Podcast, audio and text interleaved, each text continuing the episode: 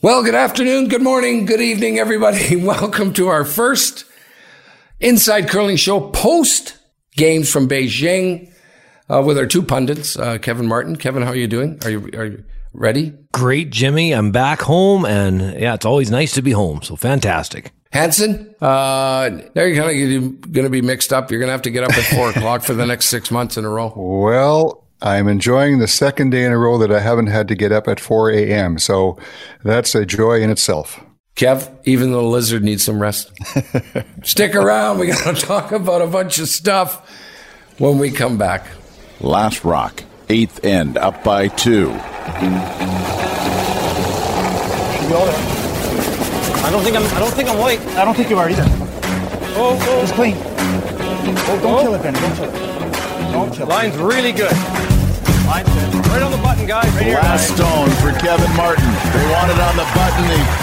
The sweepers are watching it. Fans are on their feet. Kevin Martin goes out as a champion. Cuts him to one. He will win his final Grand Slam, taking the Players Championship. Talk about putting an exclamation mark at the end of a career. All he had to do was cut him down. Kevin Martin can celebrate. He is a champion.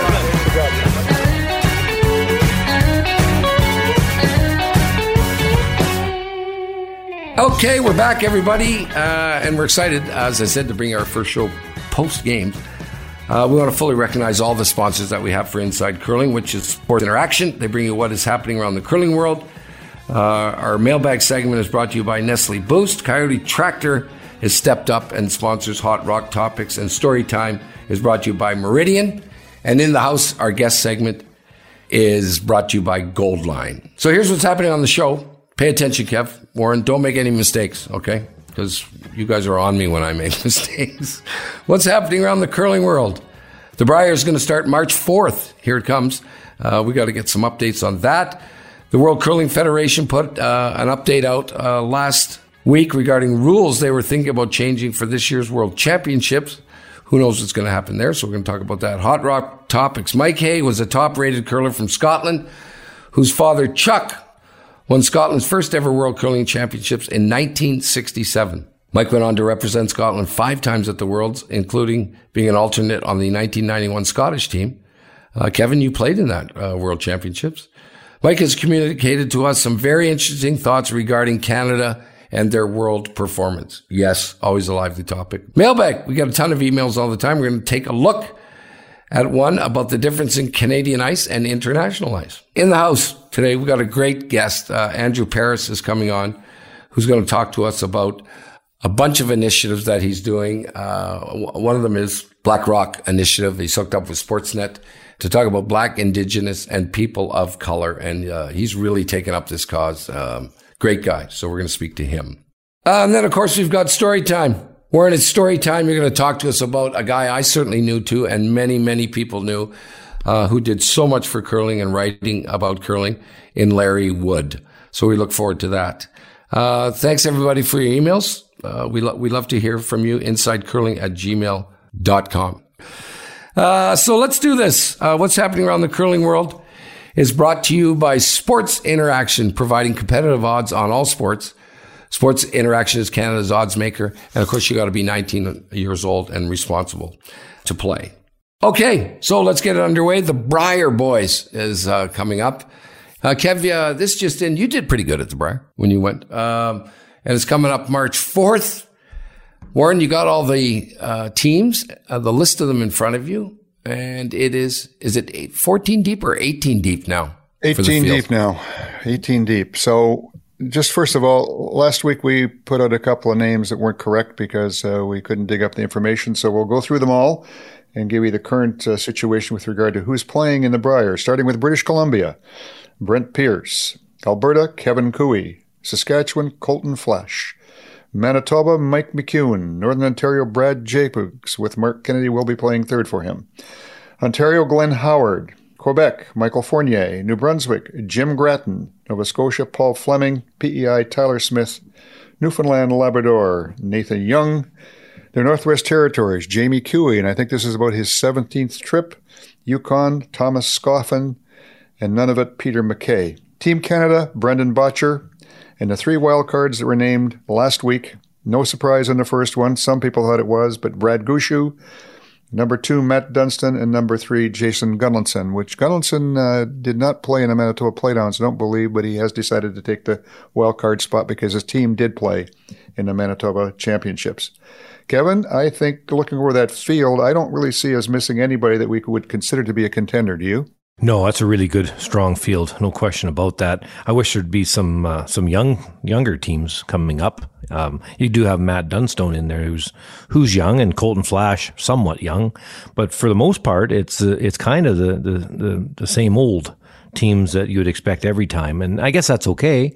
I would just love to see some young people getting in there. Kev, what do you think when Howard? I think. Well, Howard can't be in there again, right? They've been to a million of them. Okay, how many Howards can there be that can get in this thing? Glenn Howard, Kevin, is back to the Brier. Whether he'll be able to curl or not, I'm not sure, because he didn't in the playdowns, right? His son skipped that team and got them in. How about him? You got to give him marks, man. Back at it again. Yeah, that's amazing. Yeah. To keep focused and keep energized and just wanting to play is amazing to me. But that's great. Obviously, I said it before. It'd sure be nice to see some young teams in our national championship because you look down the list. The average age is getting up there.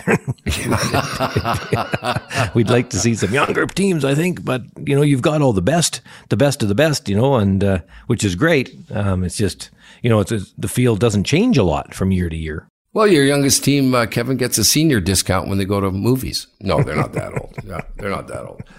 Okay, the World Curling Federation put out an update regarding the 3 rule changes that they were going to implement at the world's men's and the world's women's events this year. Are they doing that, Warren, or not? Well, yes and no. So previously they had said that the no-tick rule was going to be instituted at both the men's and women's worlds. Then they kind of drew back about 3 weeks ago saying they're still thinking about it.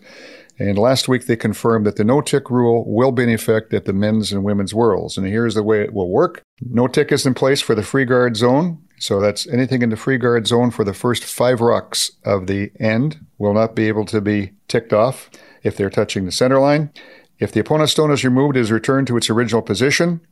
The stone can be removed as long as it remains touching the center line. If 2 teams can't agree on whether a stone is touching the center line, the umpire will decide. So the new no-tick rule is in effect for all the games at the World and Women's Championships, and it's for the first 5 rocks. They had previously indicated, as we are well aware, that they were going to experiment as well with no extra ends in the round robin.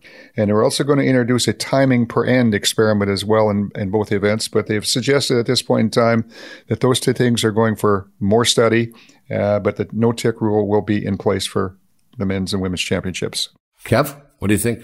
Well, yeah, the no-tick one, that's kind of a no-brainer. All at the Olympics here recently, and in female and male curling, the tick is missed very little. Also, something that needs to be looked at isn't just the centerline tick, but the corner guard tick as well. That's being promoted into the back 12-foot and rolling your shooter to the boards. And then even if you put a decent guard, they can dig it out because they bump it to the back 12.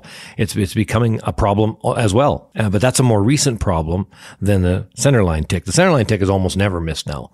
So this no-tick zone is very, very, very, very important to the late ends of the game especially. But even at the start, you see teams ticking off rocks early in games. So I think it's really, really important. And I do agree to not bring them all in at the same time. Like bring in one, test it out. Then down the road, maybe in 2 years' time or something, bring in another one, test it out. If you bring everything in at one time and it turns out to be a schmodule, which one of the 3 caused it? If you bring in too many variables, how do you test things? So this is smart, I think. Bring in one, test it out, see the results, and then carry on. It's an evolution of a sport. It doesn't have to be changed overnight, but I'm glad to see that they're thinking about it and they're starting to do something about it, which is great. Other sports do it, Baseball did, hockey. Remember hockey, they had foot in the crease. They tried it. It was an absolute nightmare when they did it. But Brett Hull scored a goal with his foot in the crease to win the Stanley Cup. So that caused some change. But Why shouldn't curling do it too?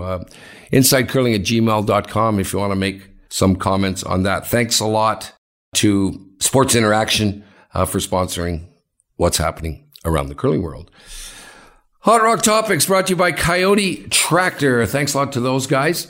Proud sponsor of Team Brad Jacobs, who's on his way to the Brier and the Grand Slam of Curling. Coyote, we dig dirt. We had mentioned this man from Scotland, Mike Hay, who's a renowned curler for Scotland. What we didn't tell you really is that Mike has an idea about developing high-performance teams, how they do it in Europe and in Great Britain, compared to how we do it here. They did do it the way we did it, and he didn't like it. He said, no, we're going to change that. Warren, tell us about this. Well, I guess first of all about Mike. Mike certainly was one of the great Scottish curlers back in the 80s, early 90s to some degree.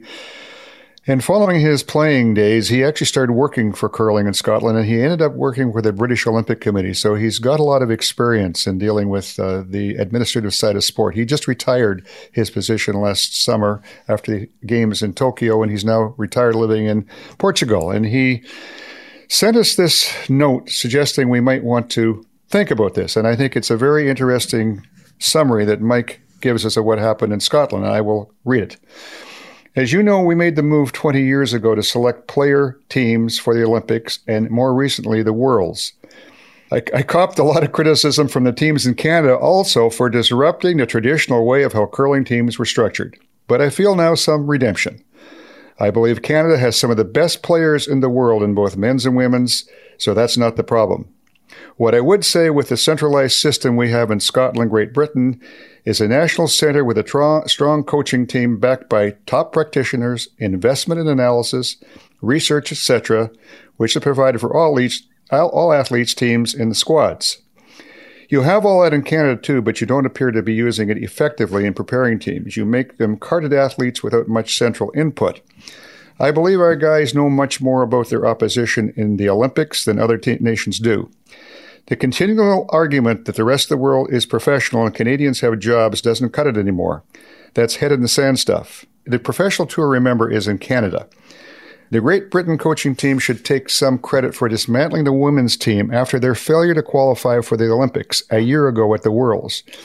Adopt a squad system, then selected the best athletes to prepare for the final qualification event held in the Netherlands in December. And you may recall Eve Muirhead last year finished 8th in the Women's Worlds. What he's telling you is they went back and restructured that team. They came back. They won the European Women's Championship. I believe they were undefeated. They qualified through the event in the Netherlands and, of course, have gone on to take the gold medal at the Olympics. Granted, a 5-4 record in the round robin, but nevertheless, they did prevail. He goes on to say, if Canadians think most European teams have only one team, you could be in for a surprise. And the effect of winning Olympic gold medals will inspire even more to get into the Great Britain central system. The wildcard system in Canada will eventually lead to very different Briers and Scotties, and ultimately Canada will learn that teams developed at the provincial level may not be helping your chances at the global events. Interesting comments from Mike, Kevin. What do you think about what he's got to say? When it comes to this, well, where do you start? Well, first, I guess there's no question that the system that they have is working right now, but you got to remember they've got two phenom curlers, one in Eve Muirhead, who's coming into her own right now. She started going into the Olympic Games when she was only 19 years old in 2010 in Vancouver. But, fantastic player, great curling mind, and she's really coming in her own now, which is fantastic. And then you got Bruce Mowat, who is going to win lots of stuff, and I don't see how you could stop Bruce from winning stuff under any system. You put any system you want, Bruce Mowat's going to win stuff because he's so good. He curls at 90% pretty much day in, day out.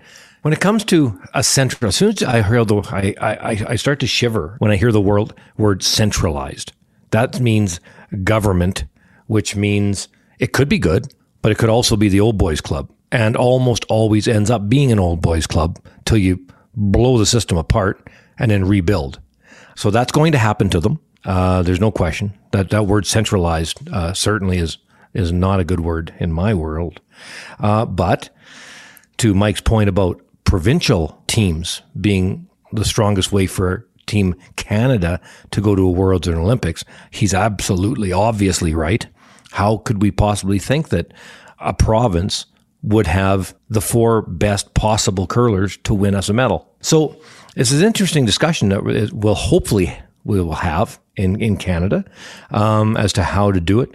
Certainly he was right with the amount of training that the athletes get so that they can, you know, they can compete at the absolute highest level possible. That's true. And as far as the information that they get from the governing body, as far as research, scouting, all of that type of stuff, probably as more as well. I don't know that for a fact, you know, and you know, he's saying that likely the teams have more information than the Canadian teams on their competition. Well, that may or may not be true. I don't know if there's any proof for that. But as far as the governing body setting up all the teams, ooh boy, I don't know about that. But to have a training camp situation starting at a young age to build these groups of high level players and maybe setting up 4 to 6 teams of absolute best players. I don't see any problem with that. And then maybe they battle it out to see who's going to represent us. To have some person on high choosing, and I'm always worried about, well, it's my second cousin therein. You know what I mean? How do you trust these people? Like that's a major problem for me. I would definitely want the decision of who goes to a Worlds or Olympics to always be decided on the ice and not in a corporate boardroom where sponsorship, money, politics, all of that comes into it. That scares the hell out of me. But to make sure that we have the decision made as to who's going to represent us decided on the ice, yes. But we shouldn't be tying their hands to regionalization, because that's also not good, because now you're not allowing teams to develop their very best team. So can it be through some kind of a training camp situation? Sure, I think that's reasonable. And maybe we, as a nation, we have enough depth to have 4 to 6 men's, 4 to 6 women's, and 4 to 6 mixed doubles teams that compete at the highest level, and you try to make the grade. You somehow have to be good enough to get into this camp. And now maybe there's the tier 1 camp is your very, very best 15, 20, 25 athletes. And then you've got your tier 2 young athletes coming up. Because we just talked about the Brier, we got all these old people playing in it. Well, how do the young guys get good? So we need a tier 2 group that get the same type of training, because they're the future of our sport. And right now, they get to play provincials in the most cases, but it's the old dogs that win. And then they're sort of done, because it, you know, they don't qualify for the slams, because the slams are the best of the best. That's their purpose. It's not about the slams idea isn't about bringing up young players into the slams. The slams are the best against the best. So you have to become the best before you get invited into the Grand Slams. The governing body has to be about growing the sport. And right now it's not doing a very good job of that. So somehow we need to get these young people into maybe a tier 2 training camp situation where they go once a month to some city, or maybe it was one in the east, one in the west, whatever the case may be. Right now we don't have the structure, to Mike's point, to compete at the world level on a consistent basis, because the rest of the world is growing quick. We're not. I'm not sure there's any silver bullet as to what should be happening going forward. There's many options that can probably be considered, but I think the key thing is it needs to be started to be discussed and looking at some options as to what might work better than what currently seems to be happening as far as Kevin mentions, the young guys coming up and the whole system. So it'll be interesting to see what does take place. Thanks a lot to Coyote Tractor for bringing you Hot Rock topics. Okay, fellas, very good. Email is brought to you by Nestle Boost. Up your nutrition game with Boost. Convenient meal replacement drinks with a taste you are guaranteed to love, which I've always said I do. Hello, Kevin, Warren, and Jim. I'm a big fan. Great to have such insight to the game. You can't get this anywhere else. It seems watching the international events the past few years, 18 Olympics, Worlds, and this year's Olympics so far, Canadian curlers seem to be struggling with the ice. Whereas in domestic events like the Scotties, Briers, curling tour events, they seem to shoot lights out most of the time. So what are your thoughts on that, boys? Is there a difference when it comes to this? In Canada, the big events seem to be in arenas, but international events seem to be in a specialized buildings, i.e. Canadian champs look unstoppable here, but then not so much at the Worlds and the Olympics? Or is it just the competition that is the main difference? Well, we just talked about some of that. Thanks a lot. Keep up the good work, Oliver. What do you think, Kev? Well, I think the ice conditions, you had Hans Wuthrich doing the ice at the Olympics. He's fantastic. So I don't know if there's much difference as far as ice goes from, the say, the bubble in Calgary or the Olympics or whatever the case may be. The ice makers they have making the ice at these various events are really, really good at their job. So I don't know. Like, I don't think there's much ice problem. I think our teams were pretty close, like in case of Brad Gushue, like he came darn close to making that raised double. That would have put him into the gold game, you know, and so on. And Rachel Holman, quarter inch, eighth of an inch, some distance like that for making playoffs. So, you know, that's the way it goes in sport sometimes. But I don't think I just can't blame it on the ice conditions or conditions at the event. I called 34 games during the Olympics, so we got a real good look at the ice. And it seemed to me that it was a very level playing field. It was fair conditions for all athletes, as far as I could tell. Yeah, I think if there's any variation, it's with the stones. And the philosophy of the Slam versus Curling Canada versus WCF is slightly different with regard to how aggressive the rocks are. And so the Slam have the most aggressive rocks, Curling Canada events in the middle, and then the world philosophy is probably the least. So, you know, you can somewhere between 3 and probably 5+ feet is the minimum to the maximum. And I think that's the main variation that I would expect. But I'm with Kevin. You got the same ice makers. They're doing things the same way. So the conditions themselves, the only challenges they might face is a variation in the buildings they're in and have to deal with some issues as a result of that. But I don't see any difference otherwise. This email, I'm going to read it. We weren't going to. We call it the humble brag. Okay, that's what I like. Hello, Jim. Hello, Jim Warren and Kevin. I just wanted to extend my sincere thanks to all of you for your excellent and enjoyable podcast. I've enjoyed the humorous presentation and knowledge, opinions on the various matches and other related curling topics. With the initial failure of the mixed doubles team, I felt very sad that we were not able to be in the medal rounds. Well, we've talked about a bunch of that. Your comments in regards to the difficulty of the game today with all the enhanced competition certainly changed my mood. After these comments, I gained a different perspective in watching the Canadian teams and the remaining competitions, which made it much more enjoyable. Thank you once again for your excellence in broadcasting. You made the understanding of these games of curling 100% less confusing. And particularly, thank you very much, Jim. No, I didn't say that. I just put that. Take care and keep well. Thanks a lot, Wayne. We really appreciate that.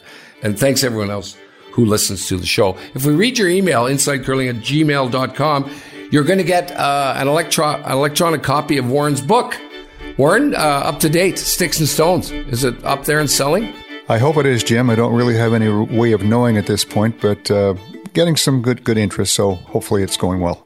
So there we go, Oliver and Wayne. You're going to get a copy of Warren's book. Fantastic. Let's get to it. Time for In the House, our guest segment. And our guest is coming up right now, and it's Andrew Paris.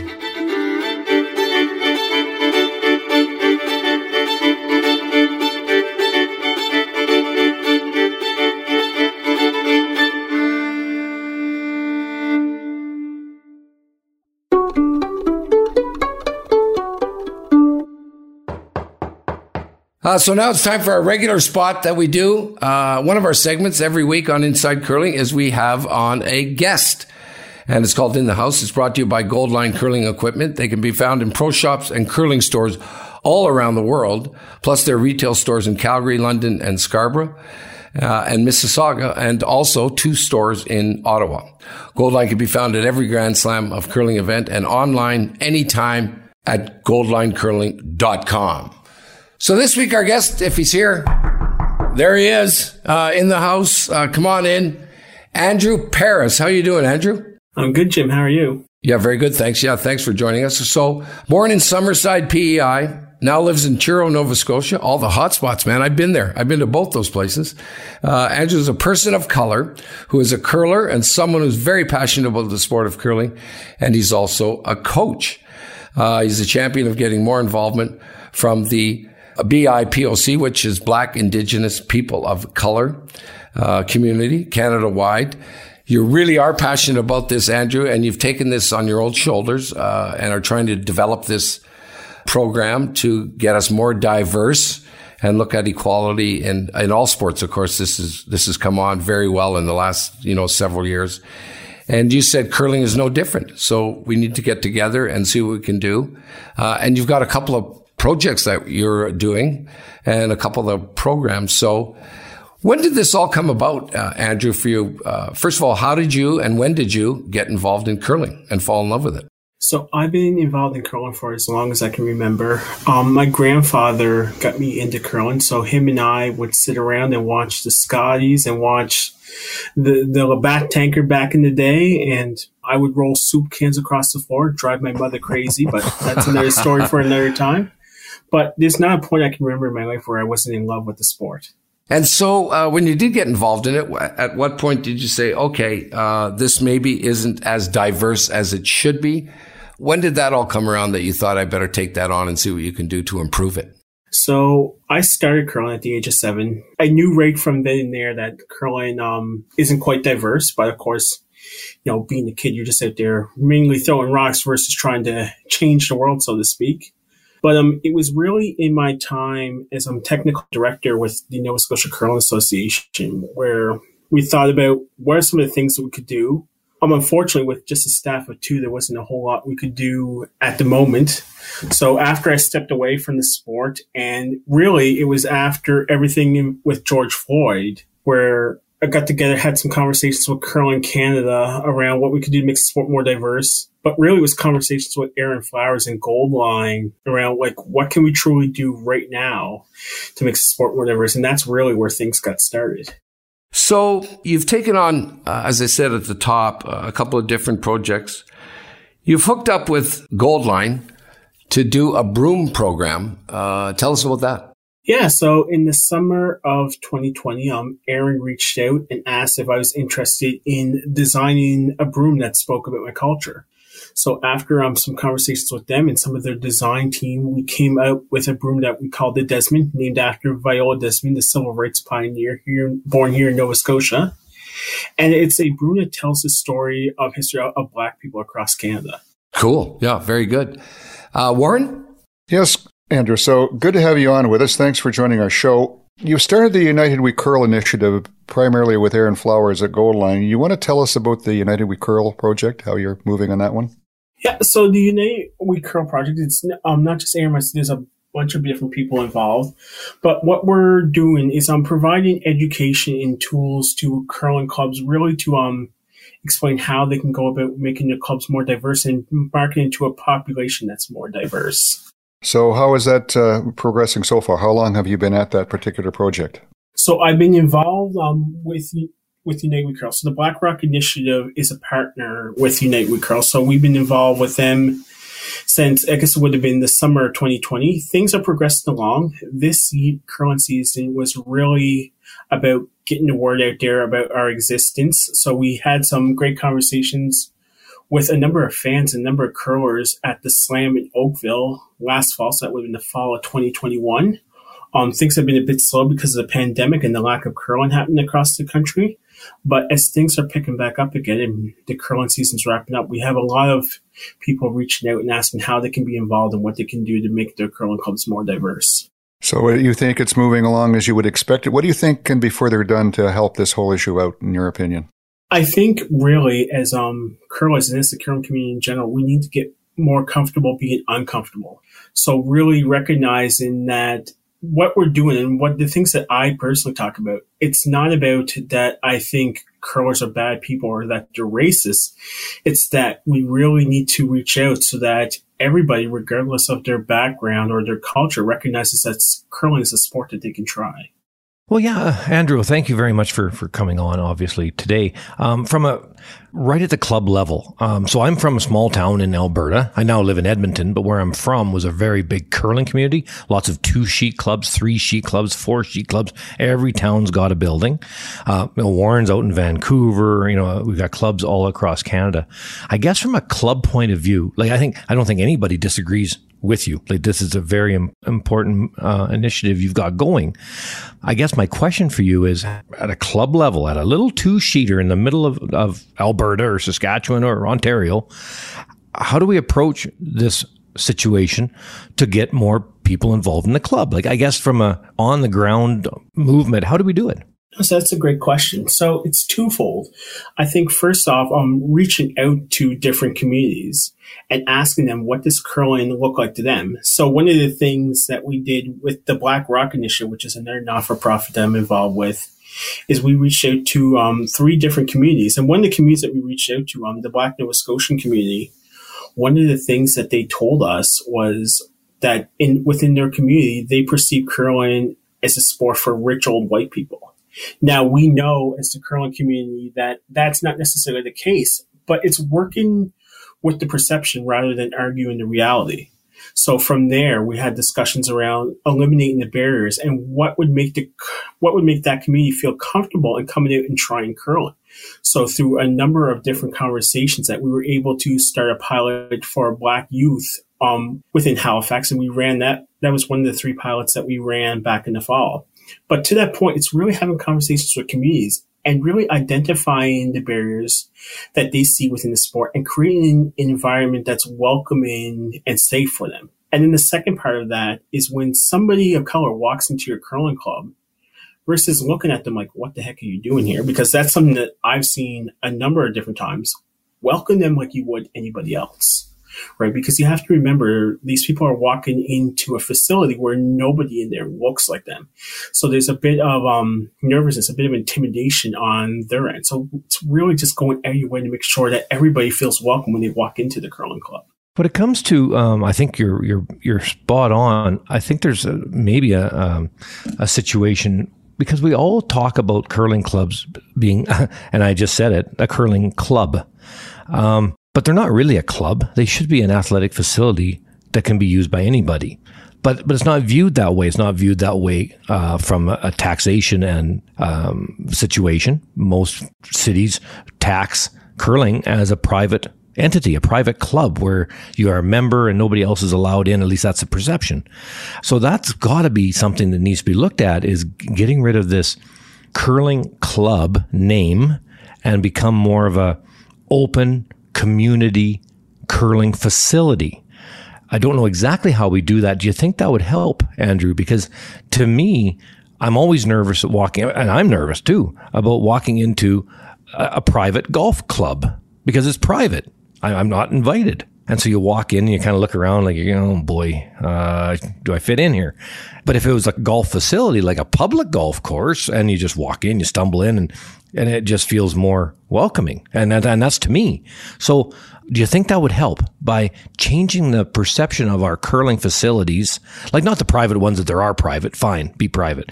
But the ones where they're public entities and you can rent the ice on an hourly basis. You can be a Monday night member. You can be a social member. You don't even got to curl. You just want to have a glass of wine or have something to eat there. Thoughts on that, Andrew? Because that might really be able to help.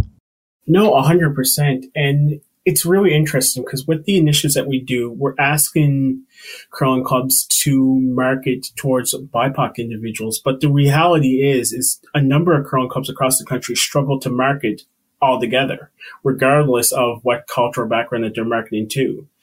But this is a conversation that I first had with Rob Swan in New Brunswick. Oh my goodness, forever ago now.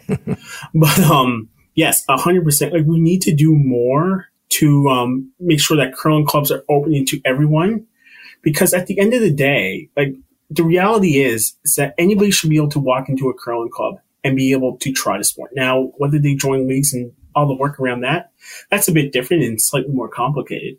But if you want to try curling, so if you've just seen it in the Olympics and you've fallen in love with the sport, we see this in the States all the time. There's a number of different initiatives that are happening. There's just a number of open houses that are happening. But around here, especially in Atlantic Canada, we really don't see much of that. We see the bump in the interest, but no one's really to drive that interest. And I think changing the name to curling centers or curling facilities and making that more open and more welcome would definitely help. It'd be a step in the right direction. Like, name it a public curling facility. And I don't understand.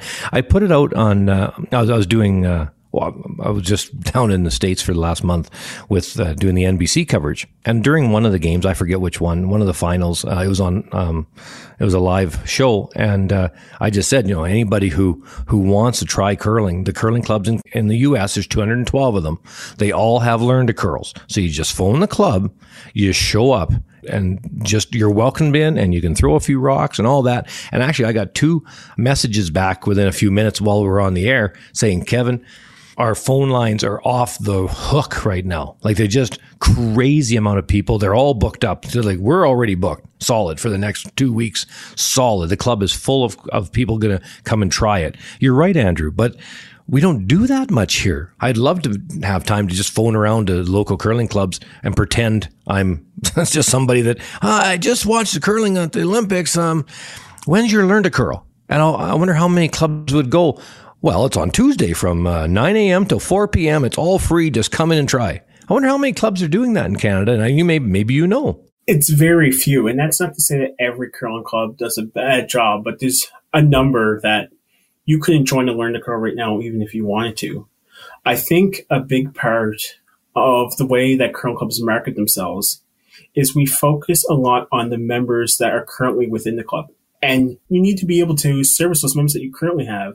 But we really need to step out of that comfort zone that I talked about earlier and market to those who aren't in the club, regardless of the background that they have, right? Because the reality is that in the general population, I'm sure you guys have talked about this a number of times, like curling is seen as a sport for old people that old people do. And, you know, there's images that go back to like the smoking that used to happen back in the curling club and just the drinking out on ice. And that image, even though curling's been in the Olympics for 20 years or so, that image still exists. And we need to do a better job as curling clubs from coast to coast to coast in eliminating that image.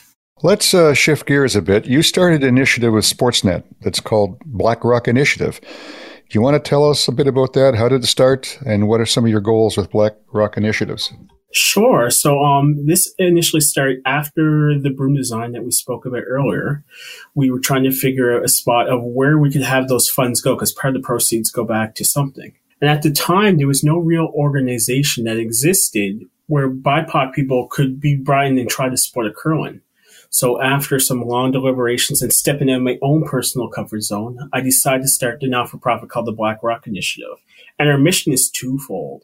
It's to bring more BIPOC youth into the sport of curling and give them an opportunity to try the sport, but also, and some would argue more importantly, is providing curling clubs with the tools and education necessary to be a more welcoming facility to their entire community. Because it's one thing to bring in whether it's Indigenous youth, people of color, or Black youth, it's one thing to bring them into the curling club. But if they have that unwelcoming experience when they walk in, then they're not going to want to play, right? Regardless of how fun the sport is on the ice and whatnot. Let me ask you a question in regard to that and this whole project. What's your current relationship with the governing bodies, provincially and nationally? Are you working with them? Are you part of what they're doing? How is that all falling into place? So provincially, at the moment, we're not working with the governing body here in Nova Scotia. We've had a couple of conversations with them, but the capacity is not there to really help us in a substantial way. Curling Canada has provided us with funding, and we've had a number of different conversations, in particular with Helen Radford with Curling Canada. So they've helped fund some of the work that we do, but I think we recognize across the board, whether it's not-for-profit or with our governing bodies, that more needs to be done. One of the things that I said in the Sportsnet video, and it's as true today as it was when the video was filmed, is that this really isn't a problem for a single Black person or a not-for-profit to solve.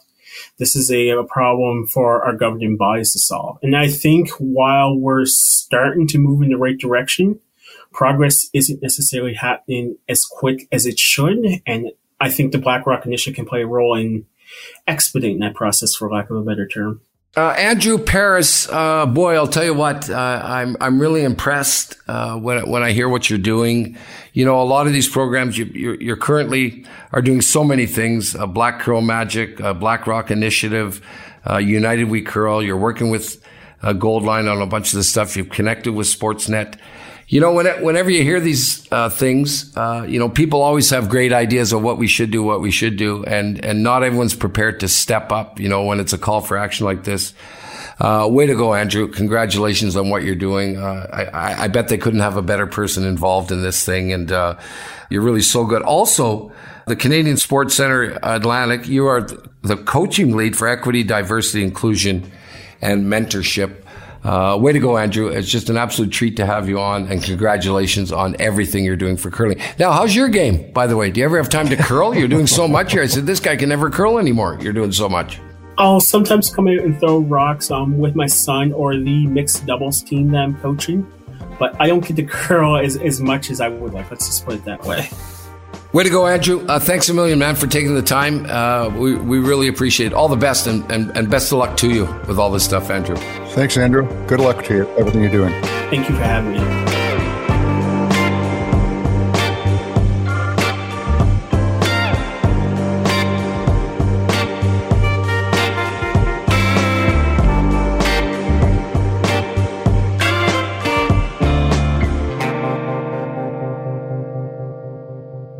Wasn't that great? Great interview with Andrew, and thanks a lot, Goldline, for bringing us our guest each and every week. Let's move along to our next segment. We want to thank Meridian for sponsoring Storytime. Thank you very much to Meridian Manufacturing, your industrial and on-farm storage and handling partners, and proud sponsor of the Grand Slam of Curling. Warren, Storytime. We had mentioned about the great, anyone who's been around curling for any length of time would know, or at least heard of, Larry Wood. And he passed away recently. Warren, tell us all about that. Yeah, a pretty sad day last Tuesday, Jim, to find out that Larry had passed. He got COVID and as a result got pneumonia and unfortunately slipped away. Larry and I went back a long ways. I'll maybe give a little funny story to start here of Larry Wood and Ray Kingsmith were from Calgary. Of course, I was in Edmonton. So in those days, you know, you knew who each other were, but you didn't say much more than hi. And I was attending World Men's Championship in Garmisch-Partenkirchen as a guest of Air Canada. And Larry Wood and Ray Kingsmith were there from Calgary. Larry writing for the Herald, but both of them doing radio reports back to Calgary as well about the World Championship. So we kind of start to hang out together. And as a result, there was a Bavarian Bonspiel played on the World Ice immediately following the World Championship. And we ended up playing in that together along with another guy from Calgary, from Air Canada. And interesting enough, I was traveling back to Copenhagen from the event in Garmisch to visit my cousin. And these two guys decided that we were going to take a train from Munich, the night train from Munich to Copenhagen. And so we ended up writing together in a story that could take 2 days to tell it all. But as a result, we became friends. And Ray and I went on to work hard to get curling into 1988 as a demonstration sport in Calgary. But Larry kind of became maybe our PR agent, our writer. And he was very involved with curling. He got more involved. But as I said in the little brief I wrote, that he was my friend. He was my writing mentor, and one of the best curling writers and supporters the sport has ever been blessed with. And he was. And in extent, beyond working for the Calgary Herald, which he did for 42 years, he was very involved in curling writing. He was the originator of the Curling News in Calgary, Ted Thonger. And Larry was the writer and editor of that magazine or paper from 1965 till 1980. He worked with me in the early 80s, first on a paper called the Curl Canada Courier, and then we morphed that into what became Curling Canada magazine that was started in 1982. We also started the Media Fact Book at that time, and he worked hand-in-hand with me. He was doing most of the editing. He was teaching me along the way. I was a technical writer, and he taught me to be more of a creative writer.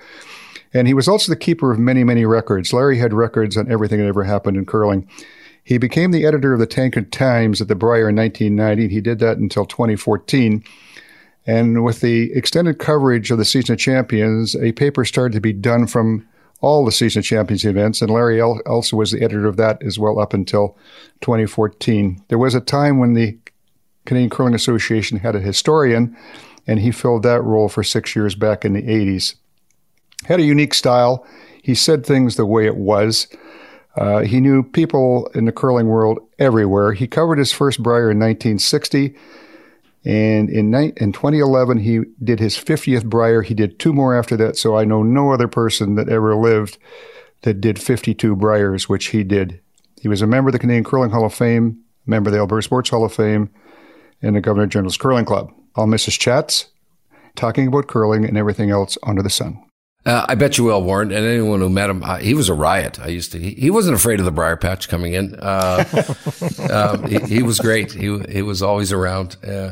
And so I appreciate him, Warren, and condolences to his family on our behalf, and certainly to you, Warren. I know you had a great relationship with Larry, and I believe you when you say he'll be dearly missed. Thanks a lot to Meridian for bringing us story time. Great comments, Warren, that you made about Larry. So that's a wrap on the show, Inside Curling. We're reaching out to curling clubs all around the world. If you want us to do a Zoom meeting with you, drop us an email. Also, we want to thank Rod Paulson, who handles our Facebook group and our Facebook page. His media company is called In-House Strategies. Thanks a lot to him. If you haven't joined, check it out. There's a lot of action on that stuff. Again, insidecurling@gmail.com. Warren, your new book is out, as we said, Sticks and Stones, now in the market. And we give away copies of it each and every week. If we read your emails, you will get an electronic copy of that. Thank you very much for tuning in to Inside Curling. We are back each and every week. Take it easy, boys. See you, Kevin. See you, Warren. Thanks, Jimmy. Thanks, Jim.